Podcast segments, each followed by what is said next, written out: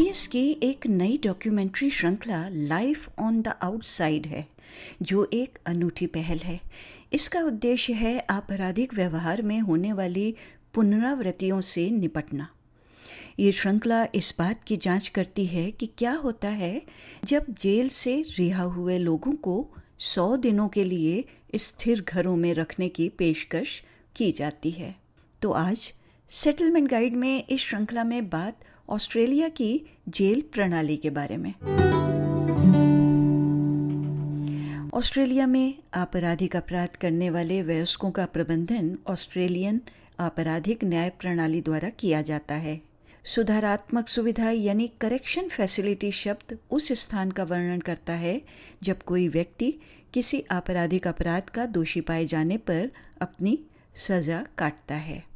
Jail सबसे कठोर प्रकार की सुधारात्मक सुविधा है। न केवल हिरासत में रहने वालों के लिए, बल्कि पीछे छूटे गए परिवारों के लिए भी। ऑस्ट्रेलिया में 115 सुधार सुविधाएँ हैं। ये निजी और सरकार दोनों द्वारा संचालित हैं। राज्यों और क्षेत्रों में न्याय प्रणाली चाहे समान है, लेकिन प्रत्येक क्षेत्राधिकार अपनी सुविधाओं का प्रबंधन करता है। Australian Bureau of Statistics Australia की वयस्क जेल आबादी के बारे में विस्तृत जानकारी एकत्र करता है William Milley ABS National Centre of Crime and Justice Statistics के निदेशक हैं वो बताते हैं In June 2021, we had 43,000 prisoners in the adult corrections system. And of those, just over 15,000 were on remand awaiting trial. 92% are males versus 8% females.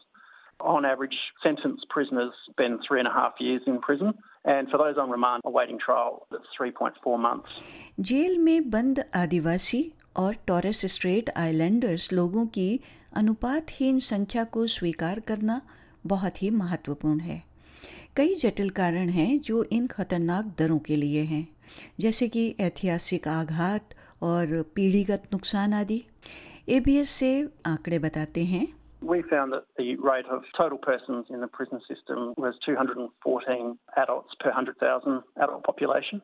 And if I just take the Aboriginal and Torres Strait Islander community, we're looking at 2,412 Aboriginal and Torres Strait Islander adults in the system per 100,000 Aboriginal persons. So it's about 10 times the rate of the average population.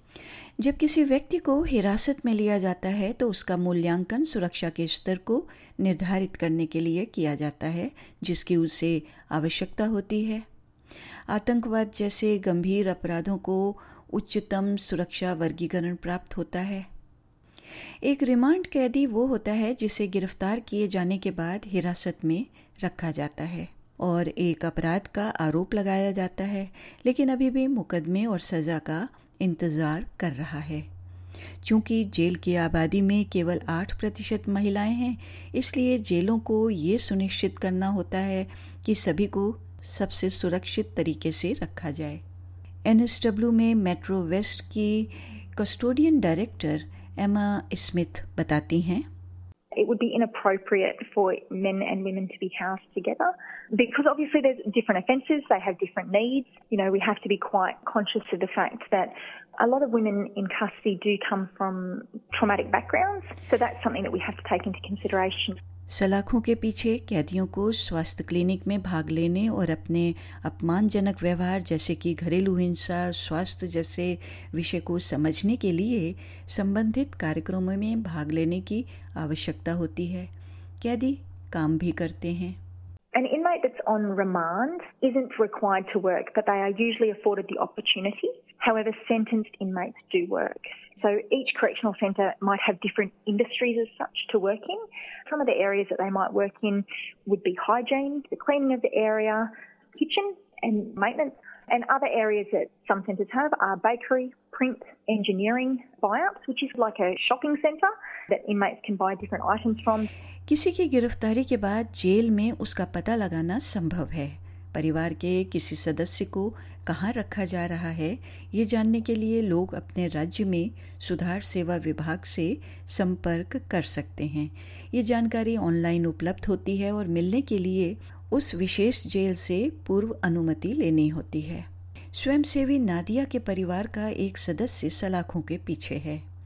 उन्होंने bars between website की स्थापना की ताकि लोगों को उन संसाधनों को खोजने में मदद मिल सके जिनकी उन्हें आवश्यकता है जब कोई प्रियजन जेल जाता है नादिया कहती हैं कि शर्म कलंक और अलगाव आमतौर पर बाहर रहे परिवारों द्वारा अनुभव किया जाता है If you have someone in prison, find out what services there are in your area by going to www.barsbetween.org. Most of these are run by volunteers who are going through what you also might be going through. They are often the ones who are, are left to carry the emotional and even financial burden of somebody inside. Someone once said the person does the crime and the family does the time. It really feels like that. अब कैदियों को jail के अंदर जाने के लिए लेकिन रिहाई के बाद भी समर्थन की आवश्यकता होती है पुनरावर्तन या पुनः अपमान के कारण जटिल हैं नशीली दवाइयों का उपयोग बेरोजगारी निम्न शिक्षा स्तर और खराब मानसिक स्वास्थ्य सभी जोखिम कारक हैं और रिलीज़ के बाद सपोर्ट सेवाओं की कमी है विलियम मिल्ले बताते हैं And that's saying about 46% of prisoners will reoffend within two years. We have a metric that shows prior imprisonment of those that are currently in prisons. We were showing around 60% had a prior imprisonment term but that's not necessary within the two years. That could have been longer term. और behind bars की स्वयंसेविका नादिया का कहना है कि jail में बंद लोगों के परिवारों के लिए सपोर्ट बढ़ाने से इन आंकड़ों में सुधार होता है Research also shows that there is more chance the person once released will be able to reintegrate back into society and not be one of those statistics returning to prison if they have good family support on the outside. SBS की इस नई documentary श्रृंखला life on the outside का उद्देश्य आपराधिक व्यवहार में होने वाली पुनरावृत्ति से निपटना है और आप S B S on demand पर लाइफ ऑन द आउटसाइड देख सकते हैं